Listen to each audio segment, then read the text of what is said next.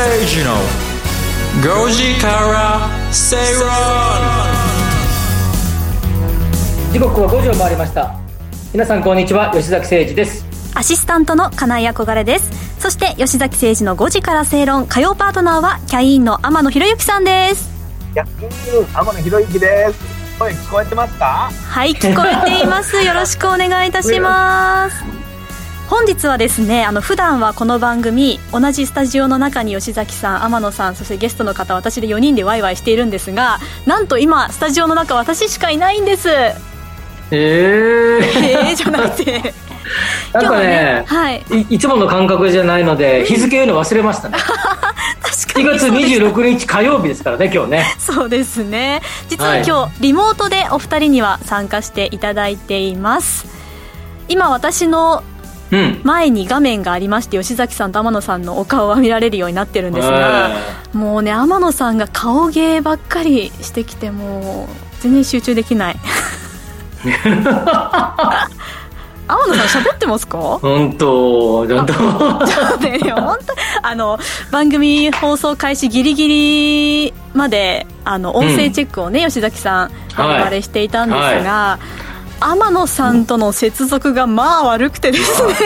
天野さんがずっとねあれみたいなやってたんですよ。なんかね腹話術みたいなことばっかりしてましたからね。そうそうそうなんですよ、えいやあの 今ちょっと聞こえています。やはりちょっと音声が乱れている不安定ですね。ー、はい。でも聞こえてるのが分かりました今。はい。はい、今だからうん、絶妙なこの設定状況の中で僕がちょっと動くと音が途切れたりするんで1ミリも動かないキープした状態で今日は放送をお送りしたいと思います。いや本当に放送始まる前に音声チェックで天野さんちょっと話してくださいって呼びかけたんですが天野さんがふざけて口パクでね違うのよ。音声チェックされるから。あのねずっと僕は喋ってて勝手にミュートになったりとかしちゃった。話してくださってたんですねそうですよ。いやちょっと途中でねもしかしたら不安定になる場面もあるかもしれませんが、吉崎さんよろしくお願いします。はい。はい。今のところ大丈夫そうですかね？はい。はい。それでは番組進めていきたいと思いますがえー火曜日の今日はさまざまなマーケット動向や具体的な投資に関する情報満載です。投資のスタンスやポートフォリオ構築なども提案していきます番組前半は比べてみようのコーナーです。今日は全国のおすすめ避暑地トップ10をご紹介していきます。そしてインカム投資をテーマに進めていくカムカムインカムクラブのコーナー。今日は不動産投資物件選びについて、まあ、先週に引き続きという感じですね吉崎さん。そうですね。今回は間取りとか向きとかあるいはですねその街の状況とかですね。うん。そういうような話とかあるいはちょっとあの銀行の融資がうんぬんとかって、まあ、ここまで3回4回喋ってきましたけど、はいえーその中でまあ喋りきれなかったことの中で重要なことをかいつまんでお伝えしようというふうに思います。はいありがとうございます。そして番組後半ではゲストをお招きしてお話を伺っていきます。今日はゲストどなたなんでしょうね。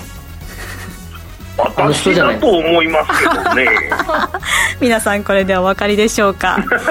ゲストの方楽しみになさっていてくまださい。さかのね我々はねあのリモートなんですけどねゲストの方はスタジオ行ってるっていう。そうなんですよ。今スタジオの外でお待ちいただいていますが、はい。この後距離を取ってスタジオの中でお伝えしていこうと思っております、はい。そして今日スタジオの人数が少ないということもあります。皆さんコメントでぜひ番組一緒に盛り上げていただければと思います。ツイッターでコメントをお願いします。アットマーク RN アンダーバーご時世をフォローしてハッシュタグ GOJISEI ハッシュタグご時世でつぶやいてください。そしてポッドキャストの方も吉崎さん。はいはい、ねご活用いただきたいですね。そうですねあのポッドキャストのランキングを毎日のように僕は来る日も来る日も見てますけどね。どうですか調子は？ここのとこちょっと低調かな。あぜひ皆さんの力を貸してほしいな。はいぜひ。お願いします。盛り上げていきましょう、よろしくお願いいたします。それでは進めてまいりましょう。この番組はロボットホームワオフード各社の提供でお送りします。吉崎誠二の5時から正論この時間は比べてみようのコーナーです。今日取り上げる話題は全国のおすすめ避暑地トップ10です。うん。今日もジメジメ暑いですもんね。そうね。今日は特に朝暑かったね。東京はね。えー。朝ねなんかかなり雨が多くてあのひどくて新幹線も一時期止まってたらしいですね今日ね。おおいやすごか新ったです。幹線止まるってすごいですね。うん。ちょうどあのじ娘の保育園の送っている時間が土砂降りで、もうシャワー浴びたぐらいびしょ濡れになって帰ってきました。え最近本当に不安定なお天気続いていますからね。なんか安定したね雨もあるから。ね安定した避暑地に行きたいなという気分になりますがうーうんん。お二人は避暑地というとどこを思い浮かべますか？吉崎さんいかがですか？秘書ですからね意外とこう暑さを避けるって書いて避暑地じゃないですか。避ける暑さの地が避暑地なんですが、うん。僕はまあ仕事でもよく行くんだけど沖縄はですね東京と比べてこの季節は風も吹くし風がある程度あるのでこう滞留しない感じで毛がね。がでさらにですねあの気温もですね多分東京のもわっとした35度みたいな感じ沖縄あまりないので、まあ、上がっても32、3度って感じですのでうんいいですね。結果的にですね大阪あの大阪違うわあの沖縄の方がですね避暑地なんじゃないかなって、えー普段あのい毎月のように行ったり来たりしてる中で、はいこの季節になったら感じますね。いいですね。あの、ホテルズ .com が夏に涼しく快適に過ごせることはもちろん、美しい景観を楽しめるスポットのあるとっておきのリゾート地をご紹介していてトップ10にまとめているんですが、は天野さん何がランクインしていると思いますか？いいやもうだって軽井沢でしょやっぱり避暑地といえばもう昔からのイメージ。これはもう1ありますよ位1位間違いないんじゃないですお軽井沢、避暑地のイメージありますよね。かありますよ。だがしかし、ねえ。10に入ってないんですよ。いい加減にしてくださいよ。あ分かった。あのベストジーニストみたいな感じであのあれかな？別別の枠に入っちゃったのかな？いや、なんか、殿堂入り。殿堂入り、もう当たり前すぎてって感じですか？僕今度あのうん、今週末札幌に行くんですけどちょっと仕仕事いいでですね。あ札一日幌は一日間が間が空くので富良野とか美瑛に車でビヨーンってこう行ってみようかなと思ってて。この。辺りこの季節はラベンダーも綺麗な時期だし、はいはい。うんあの避暑地としてはあのちょうどいい時期なんじゃないかなと思いますけどね。いや、さすが吉崎さん。北海道富良野1位です。えーえーそうでしょうね。さすがですね。富良野いいですよ、良い子ね。の有野くんと二人で行きました私美瑛いつのレンタ時期ですか？カーを借りてうんなんかそれあの無人島でなんか食べるなとかなんかそういう厳しい環境のやつでそすれそれ仕事ですからそれじゃなくて本当に休みでへ二人。でね行きましたよ富良野で何したんですかあのねセブンなとなんかいろんな場所があるじゃないですかラベンダーの丘とかそうセブンスターのなんか木とかんなんかいろんなのあるじゃないですか、そういうのね全部回ってあとは黒板五郎さんの家に行ってきましたまあ富良野ね。モノマネがたくさん入ってくる。ええね富良野は。今のは鎌田さんじゃないですよえよ。鎌田さん寄りでしたけどね。え田中邦衛さんの真似なんですけどね、ほぼ同じですけど。で、富良野は青い池とかもね、有名ですよね。ねえうんそうですね。うんまあ。え、富良野は何位なんですか？富良野の1位ですって。?1 位なの？話聞いててください、天野さん。富良野が富良野1 1位。位。あと他、え他どこ入ってると思いますか？えー、尾瀬。尾瀬？遥かな尾瀬、遠い空。懐かしい歌。私、もしもツアーズで行ったんですけどね、ああの、ー本当に遥かな尾瀬で、うんうん。え途中戻りたくなるぐらい遥かでした。ずーっとね、30センチぐらいの板の上を歩いていくんですけどね、うんあのーそっからあの足を踏み出したらもうそれは国有の土地ですからうん。大変なことになるんですよね、あの大自然を守ってるから。そうなんですあとあれ、よ。あれ、あれ、なんか東京電力が持ってんだよね、かなりの割合の。うんあ、そう土地の権利を。うん、そうですよ、確かあそこは。いや、本当にあの歌の通りのところでしたよ。は結構で、尾瀬尾瀬は、尾瀬は何位だったんですか？入ってない？入ってないんですか？入ってないです。尾瀬もなく、え避暑地。はい。わかった避暑地、あ、わかった、那須。あ、入ってました。ナス入ってました。まあ、那須し塩原。那須塩原。ナス那須高原8位。那須高原。8位あー栃木県那須高原8位です。うん。えー、ここどこなのかね8位、どこ入るの？トップ ?2 位、3 3位。ご紹介しますと、うんお3位が北海道函館、函館、はい。2位が北海道洞爺湖、あ、北海道か。1位が富良野、3、2、1全部北海道です。えそういうーことか。うん。私あ北海道、の、憧れちゃん詳しいんじゃないの？はい、あのーうん。入社してから北海道の局で勤めていたので、もちろん富良野も洞爺湖も函館も全て行きましたけれども、うん。北海道の夏確かに涼しいんですけど、気温的には最高気温は東京とあまり変わらなかったりもして、うん。ただね、先ほど沖縄の話でもありましたけど、空気がやっぱりカラッと、はい、しているので、うんそこがやっぱり気持ちいいですよね。うんあと、イカシューマイだよね、函館は。ああ、いいですね。五稜郭とか見てね。はいはいはいうん。函館のあと、あの、あの、ハンバーガーチェーンがあるよね。ああ、ラッピーうんうんうんラッキーピエロですね。びっくりした。俺、俺ラッキーピエロって覚えてるのに、ラッピーチーはそんなのがあるのかなと思ったら、ラッキーピエロのことラッピーチーわけ？ラッピーですよ。ああ、それ、いつもね、はい。ロケで行きと行きたいなと思うんだけど、はいはい行列とかがあってなかなか入れなくてね、たくさん店舗あるんですけどね。あと、ジンギスカンも美味しいんじゃない？ジンギスカンあそうですよね最高ですね。ジンギスカン美味しいね。なんか冷凍じゃないジンギスカンなかなか食えないもんうね。うんうんうんうんん。全く臭みがないですし。ねえ。柔らかいですし。うん。ややっぱ北海道か。そうそうかえじゃあ逆にベスト10の中に沖縄入ってるってこともあるわけ？沖縄は入っていないですがさすがに入ってはない。はい、4位は青森県十和田湖奥入瀬渓流。お5位群馬県草津温泉。おおお6位が長野県上高地。お上高地ね。で7位にえ？箱根ですね。箱根避暑地うかん。ね避暑地に入る軽井沢より？ね。なんかどうしても 軽井沢と北海道とかイメージありますけど。で8位が先ほど石崎さんおっしゃってた那須高原、うんが入ってくるんだ。はい、で9位に東京都奥多摩が入ってますね。あ奥多摩涼しい確かに。うん。うん。ね都心からも2時間半ぐらいですかね。行けますようね、ん。で10位に熊本県阿蘇山。うん。あそうだうん。が入ってました。へえどうですか？行ってみたいところとか。うん。今後気になるところとか行ってみたいところとかありますか？お二人。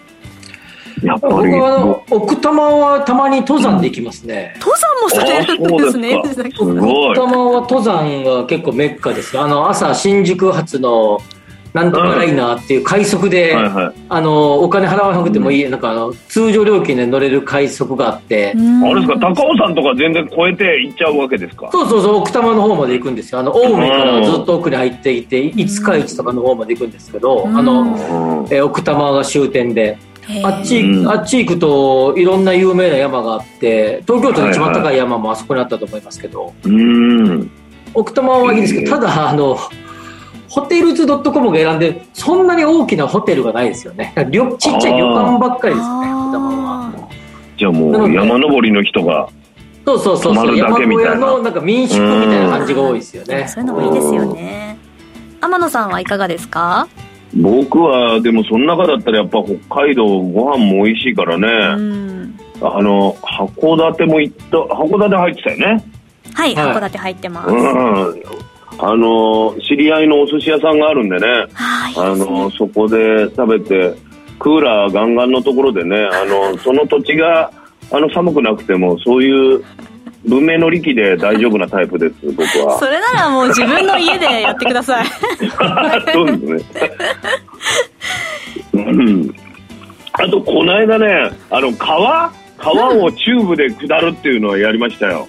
52歳ですけどね、あの、ゴムのチューブみたいなのでね、うんえ。ーガンガン、あれ、避暑地っていうよりもね精神的に寒、寒、寒さも覚えましたね。えことをなかなかすごいな激流の中をっていうんでね、うん、それは結構なスピードで？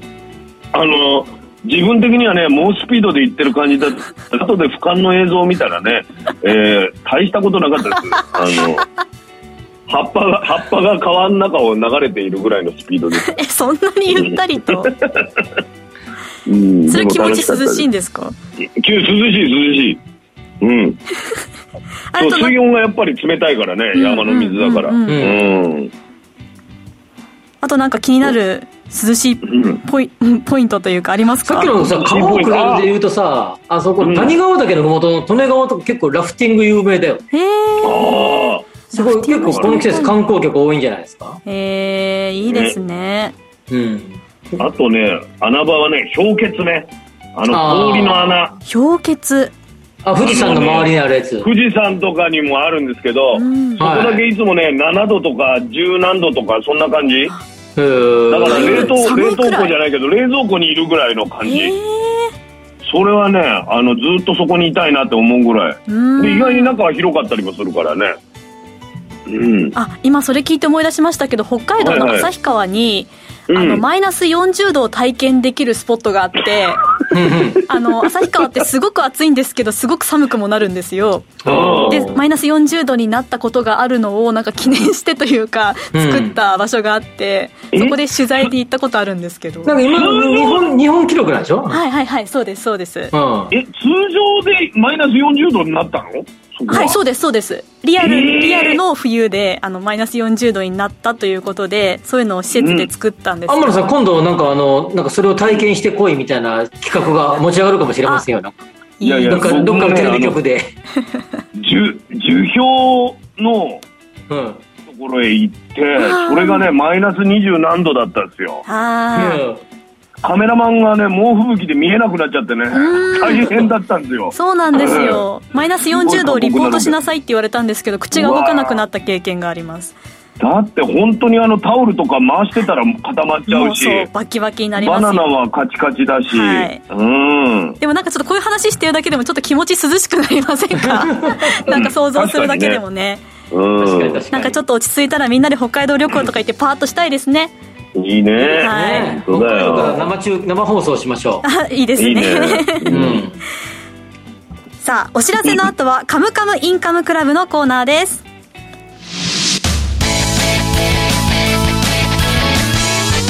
吉崎誠二の5時から正論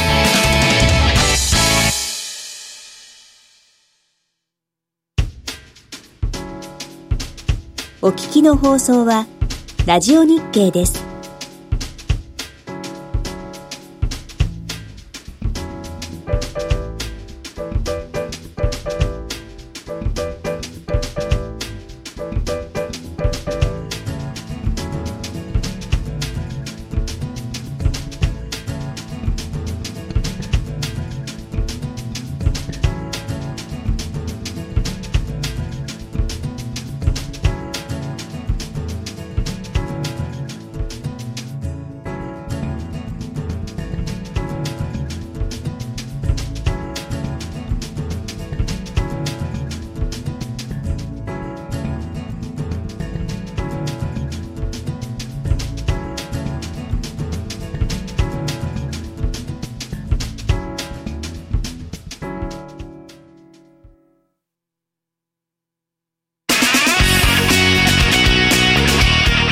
崎誠二の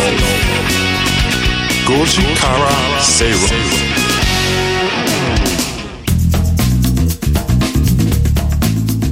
ラジオ日経吉崎誠二の5時から正論お送りしています。この時間はカムカムインカムクラブのコーナーです。このコーナーではと資産形成に重要なインカム投資をテーマに不動産や株式投資など投資商品の情報やニュースをご紹介していきます。今日取り上げる話題は不動産部ん不動産投資物件選びについて間取り向きその他の要素についてということで吉崎さんに解説をしていただきます。はい。えっと、1回目がですね、えーっと、自分が住むための物件の選び方みたいなお話をしました。はい。はい。で2回目、3回目は、えーっと、あ、2回目は、えー投資用の物件で、うん。えー新築と中古の投資用の物件どっちがいいのっていうお話。はい前回、えー3回目は一棟丸ままへの、まあ、金額を張るんだけど一棟丸ままの投資と区分マンションの投資はどっちがいいのっていう、まあ、よはいはい。よりデメリットデメリットみたいなお話をしましたと、はい。ええ。で今回はですね、えーまあ、3回、えー4回目は投資用の物件におけるですねそれ以外の、えー購入基準とか、でまあ、どんな物件を選べばいいのかっていうことをお話をしようかなと思います。はい。でまずですね、まあえっと、投資用の物件においてもですねやっぱり重視したいこととしてその場所にですね自分が住んでもいいかどうかっていうのは結構重要で、はい。はい。まあ、なんかあの時々すごいいい利回りなんでものすごい山の中の みたいなうん。物件を買うすごい安かったんだよみたいな利回りも良くてさみたいなこと言う人がいるんですけど、まあ、なかなかちょっとそれはどうかなというふうに思うこともあり、おううん。まあ、ある程度自分が住んでもあるいは自分の例えば、えー娘さんや息子さんが、え将来住んでもいいかなっていうようなところに、まあ、持つのが、ううんんいいんじゃないかなと思いますね。はいはいはい。そうですね。やっぱ同じような感じですけどそのマンションのグレードですね、はい。例えばお手洗いとかお風呂とかが、あまりにもちょっとみそぼらしいんじゃないのっていうのは、まあ、ちょっと厳しいのかなっていう気がしますので、うん。そういう設備などのグレードについても、えーしっかりと、えー選定されたらいいと思います。はい。あまりにもちょっと古すぎるとかっていうのは競争力もかけますからあの周辺物件との間での。うん。そういうのも、えーちょっと避けた方がいいかなと思います。えっと、投資採算の基準でほもうちょっと喋るとですね賃料がある程度、まあえまあ、それはえ賃貸住宅の需要があるかどうかを見定めなきゃいけないんだけれども、うんうんえーある程度安定しそうなエリアかどうかっていうことと結次が重要なことで、えっと、23回前にゲストを来ていただいたですね、はい。はい。えーっと方いらっしゃいましたよね。あのあの方がですねあのいろんな投資、不動産投資をしてるんだって話をされてましたよね。はいはいはいはいはい。はい。えっとなんですか小次郎さんじゃなくて小五郎さん小五郎さん居眠り小五郎さん。おはい。堅い、お堅いお仕事の。はい、そうです。ね。あの方も言ってましたけど、はい。えー物件の銀行からの融資融資の評価がどうかっていうところも大きなポイントになってきます。うん。その物件に対して、まあ、融資をつける側、つまり銀行や金融機関ですが、はい。がどんな風にその物件を見ているのか、うん。っていうあたりも重要で、まあえっと自分がこの物件いいんじゃない投資採算性いいんじゃないと思ってもですね、まあ、融資がなかなかそれにつきにくいような物件でしたらですね、その物件は、まあ、当然、えーこれぐらいの金額はローンで行きたいなっていう物件、えーと金額まで融資がつかなければ、えー買いにくくなるってことになりますので自分の持ち出しをしな持ち出しっていうかあの頭金で入れないっぱい入れなきゃいけませんので、まあ、そうすると投資的にはちょっとどうかなっていうふうに思いますね。はい。吉崎さん、はいこれ、あの、さ先ほど今のお話だと、はいあの、個人的に信用がおける仕事をされてる方には融資がつきやすいじゃないですか。はいね、それと、はいあの物件に対しても銀行は調べるわけですよね。はい、そうその通りですね。はい。それって比率としてはどっちが重要っていうか同じぐらいの感じで重要視して銀行は勝つ。はい、まずですね、き基本的なスタイルは、えっとまあうん順番っていう言い方をちょっとニュアンスが違うかもしれませんが、はいはいはい。そもそもこの物件がどどれぐらい融資、担保評価があるのかっていうことですね。うん。えーで、えーとまあ、例えばこの物件はまあ3000万ぐらいの担保評価があるんだっていうふうにすると、うんまあ、3000万まで貸してもいいかなと金融機関も考えるわけです。はい。はい。そこに、えー個人、借りる側の、えー信用が乗っかってくるっていう形ですので、まあ、えーと、まあ、ベースにあるのは、その金融機関からの、担保のね担保の評価っていうのがうんまず先にあって、そこがね。そのはいその上で、例えば A さん、B さん、C さん、D さん、うん。それぞれ5人の方が同じ物件をどれぐらい融資してくれますかってなるとですね、多少そこには、その個人の方々の信用余力により差がつくという可能可能性があるというふうに考えればいいんじゃないかなと思います。はいはい。ありがとうございます。で、あとですね、えっと、間取りについてですね、はいうん。言うと、えっと、まあ、前もちょっとどっかで、あの、そうそう、喋りましたね。五角形が、ちょうど、えースタジオのような形のやつは買い、えー買いにくいんだ。家具がなんか起きにくいんだ家具が入れっていうこと。にくいとか。入れにくい。はいはい。自分で住む物件の時にその話をしましたがこれは、あの投資用の物件でも同じで、うん。例えばワンルームマンションなんかでも時々あって正方形とか長方形がこう綺麗な正方形長方形の場合うん。はい。はい。い。んですけど、はい。例えば、はい。ちょっとだけ一部が欠けてるような物件。正方形でちょっと一部欠けてるとかですね、はい。まあ、そういうような物件とか中にはですね、えー二等辺三角形みたいな本当にこう三角みたいな物件があったりしますので、はい。えーそういう物件はちょっと避けた方がいいんじゃないかなというふうにこれはもう思います。デッドスペースがめちゃくちゃ出てきちゃうってことですね。そういうことです、そういうことですね。うん同じ30平米のマンションでも、実は実際の有効面積は20平米ぐらいしか、20は大げさかな、25平米ぐらいしか使えないというような物件の可能性もありますよというこそうか、とです。そうか。なんか最近はあのなんか内覧よく行ってるんですけど、はいすごくこうツンとしたまさにデッドスペースになりえそうなところにうん。ちょっとこう机っぽいのをこうさ刺してやってて。ちょっとこう、うんなんだろうリモートワークスペースにできるかもね的な雰囲気の家が結構あって、今っぽく活用してるのかなって思ったんですけど、そういう工夫されてる物件多いですけど、まあ、えー言言ってもですね、やっぱりそれは、うんあの正しくは使いにくい、あ正しくあの有効には使いにくいことには変わりありませんので、はい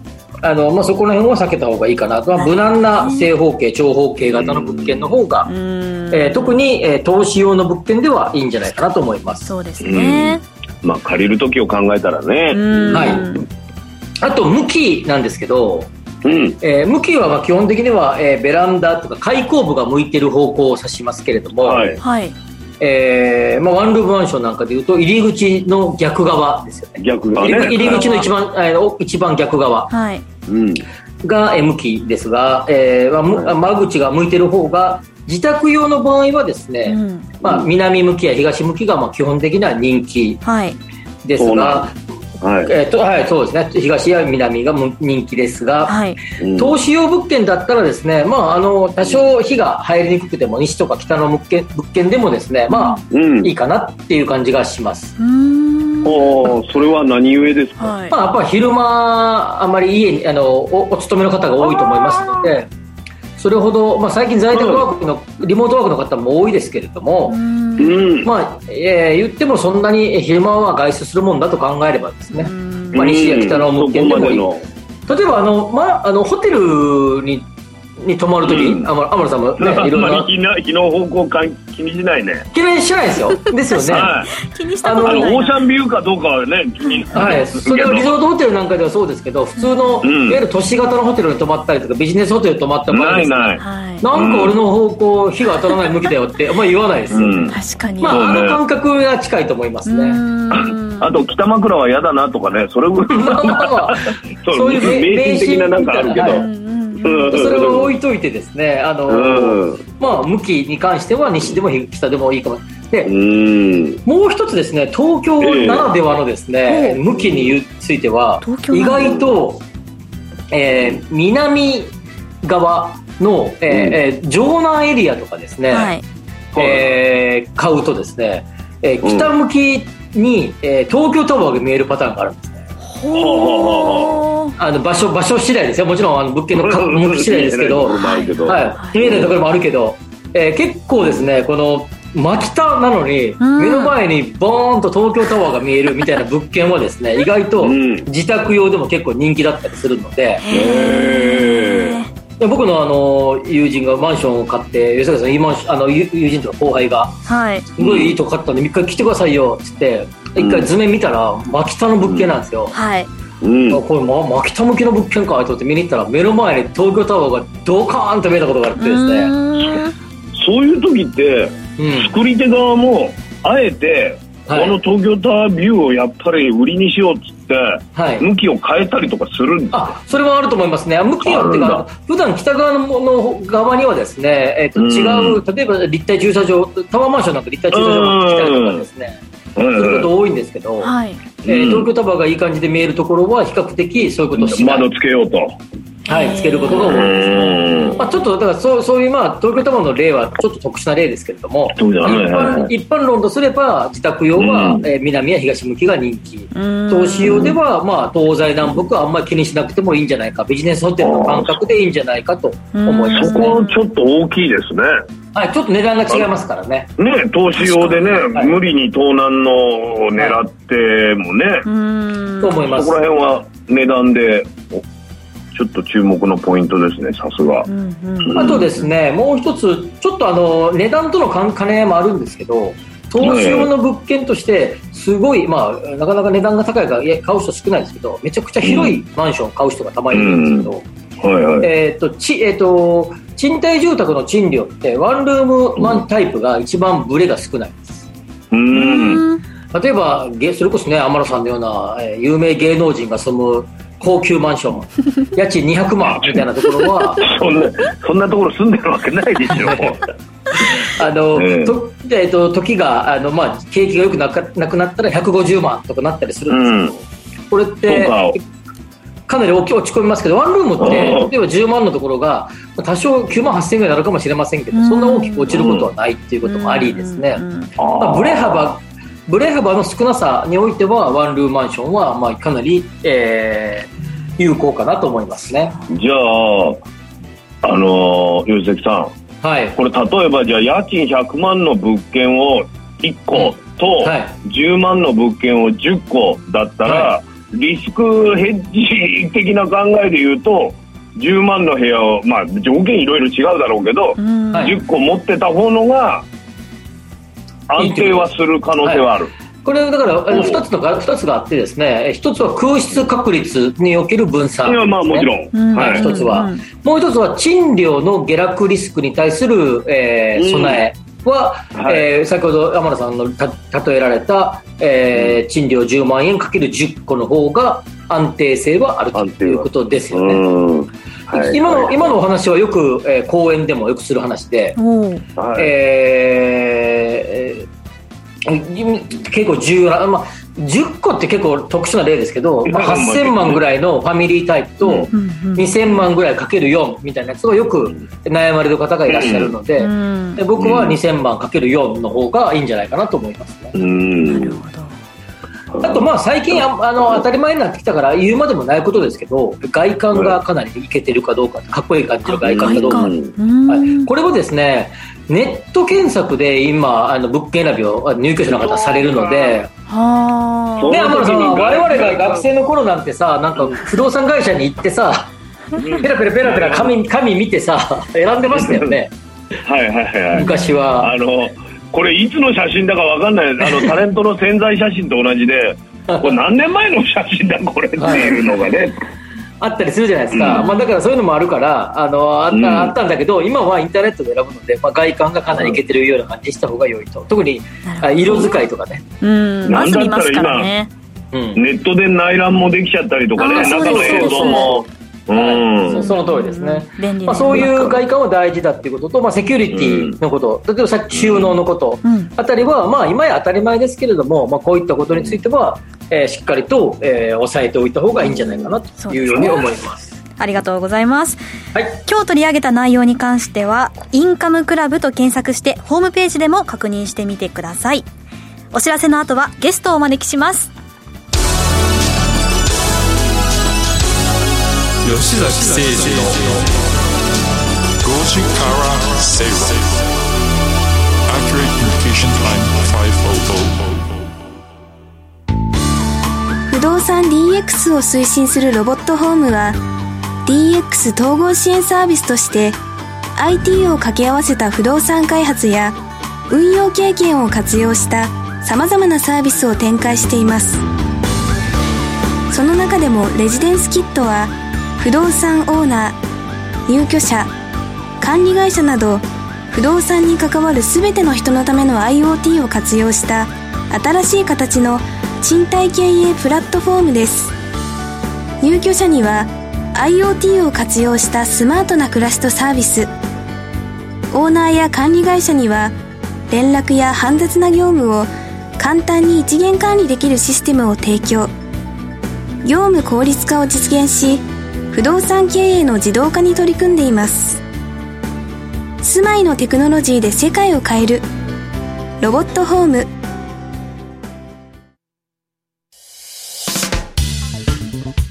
お聞きの放送はラジオ日経です。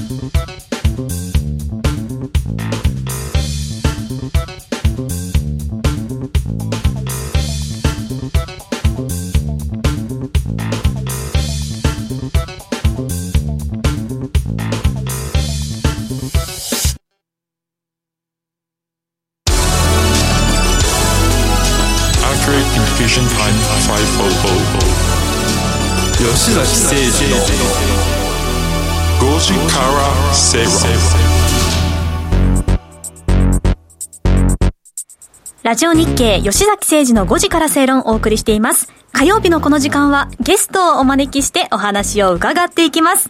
今日はラジオ日経鎌田記者です。よろしくお願いします。よろしくお願いいたします。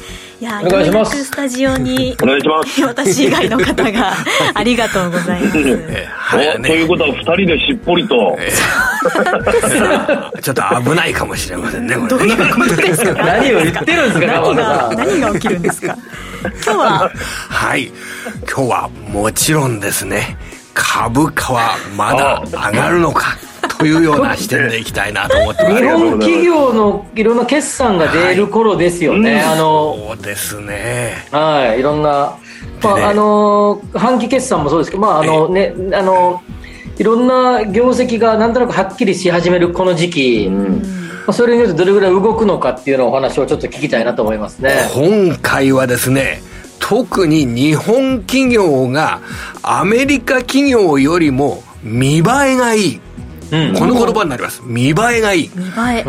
私たちって日本企業を見る場合、やっぱり億円で円で見ますよね、決算を。そね。それがもうやはり円安なのでドルで稼いだ金額を円にするとすごい見栄えのいい決算になる。見栄えがいい。これです、もうあのー象徴的な例今日あの決算を発表した会社であの有名なキャノンって会社がありますね、キャノン。キャノン。ね。はい。これ必ずなんかあのお家家庭でもキャノンの製品っていうのは今ね、プリンターですとかね、うん。あのーカメラですとかあるかと思うんですけれども、はい。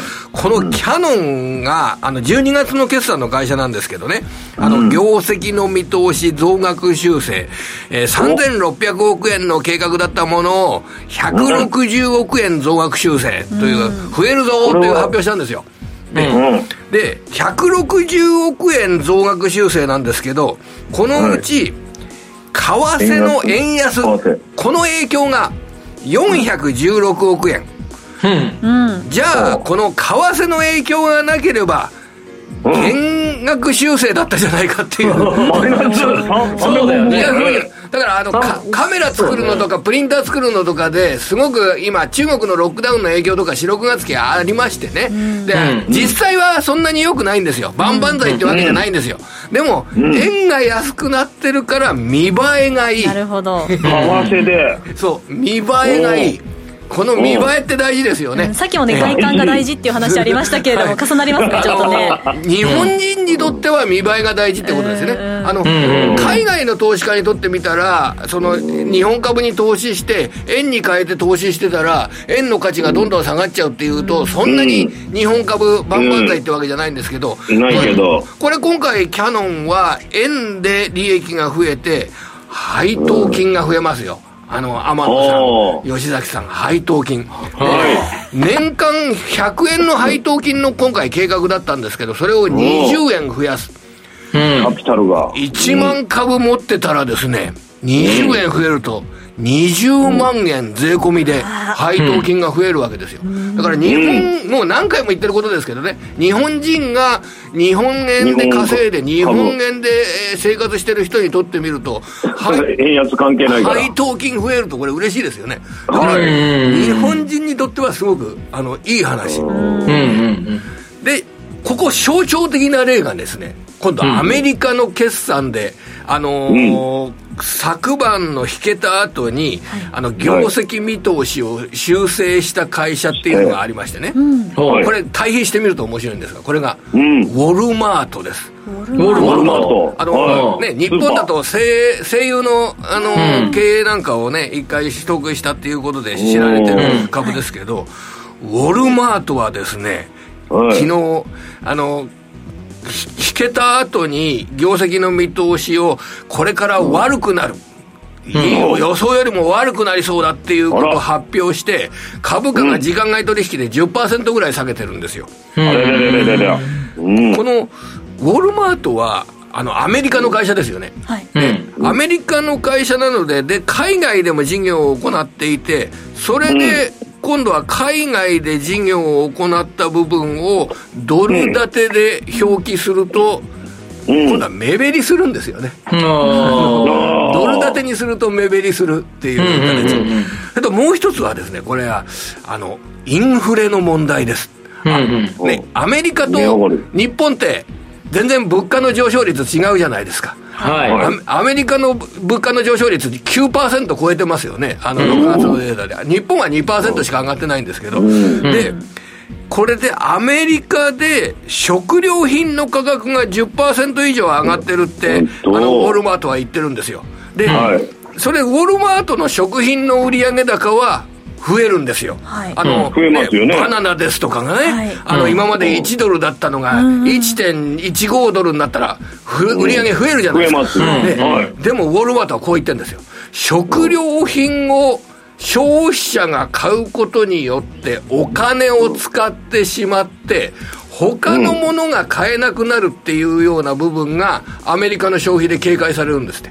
うん。はあ。ほら、豚肉とか鶏肉とか必ず必要じゃないですか。パンだって必要じゃないですか。ね、でも、ジーパンは生きる上で必要ないかもしれない。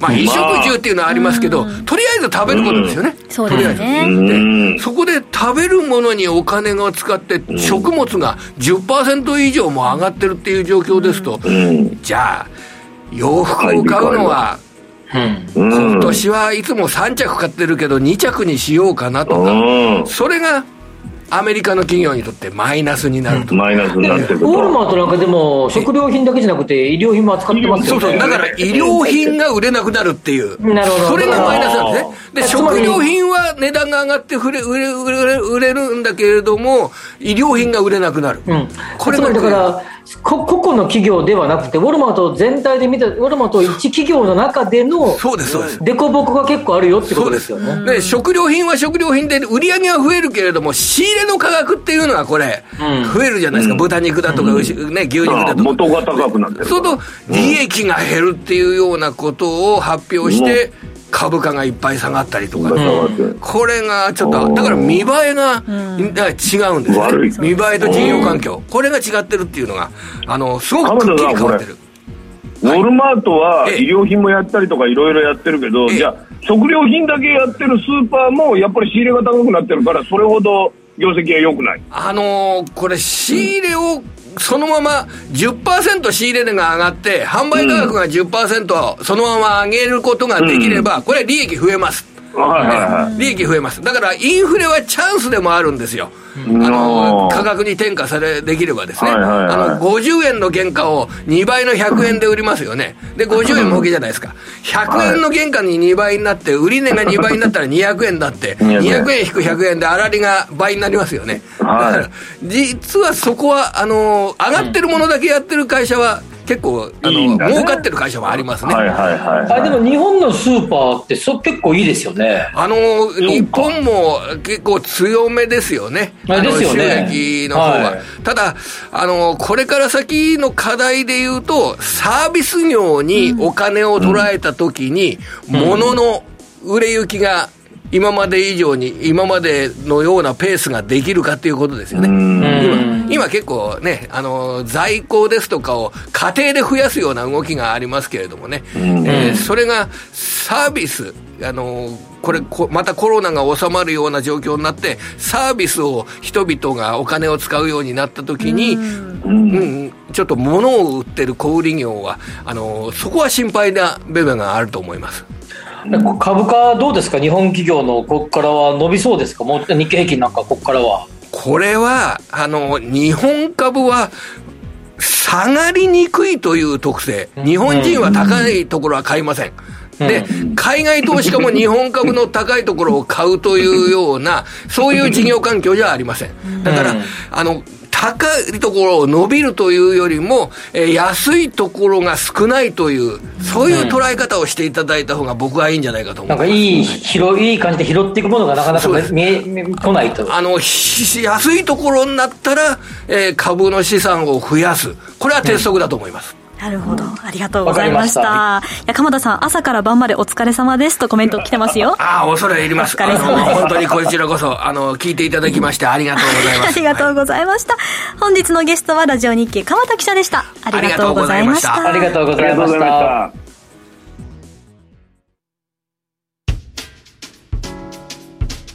お聞きの放送は、ラジオ日経です。